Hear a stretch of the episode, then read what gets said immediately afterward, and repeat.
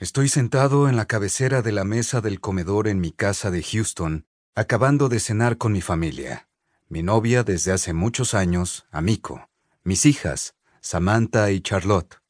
Mi hermano gemelo, Mark. Su mujer, Gaby. Su hija, Claudia. Nuestro padre, Richie. Y Corbin, el hijo de Amico. Es algo sencillo lo de compartir mesa y comida con los seres queridos. Una escena que mucha gente vive cada día sin darle mucha importancia. Para mí, es algo con lo que llevo soñando casi un año.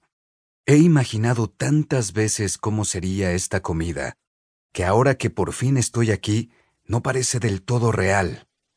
Las caras de los seres queridos que no he visto en tanto tiempo, el parloteo de muchas personas hablando a la vez, el tintineo de los cubiertos, el movimiento del vino en la copa.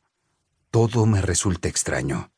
Incluso la sensación de que la gravedad me mantiene sentado se me hace rara, y cada vez que dejo una copa o un tenedor sobre la mesa, busco por un momento un punto de velcro o una tira de cinta adhesiva para que no se muevan. Hace 48 horas que he vuelto a la Tierra. Me separo de la mesa e intento ponerme en pie, sintiéndome como un anciano que se levanta de su sillón. Ah, estoy acabado, anuncio. Todos se ríen y me animan a que me retire a descansar.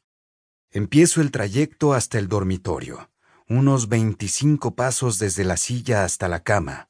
Al tercero, parece como si el suelo se tambalease bajo mis pies y tropiezo con una maceta. En efecto, Nada pasa con el suelo. Es mi sistema vestibular tratando de adaptarse a la gravedad terrestre. Estoy acostumbrándome a volver a andar.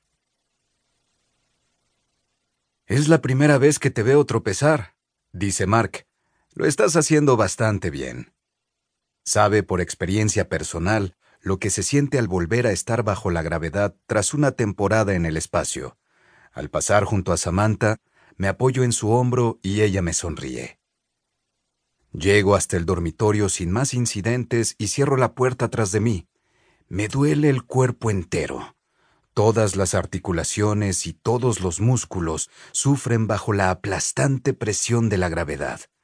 También siento náuseas, aunque no he vomitado.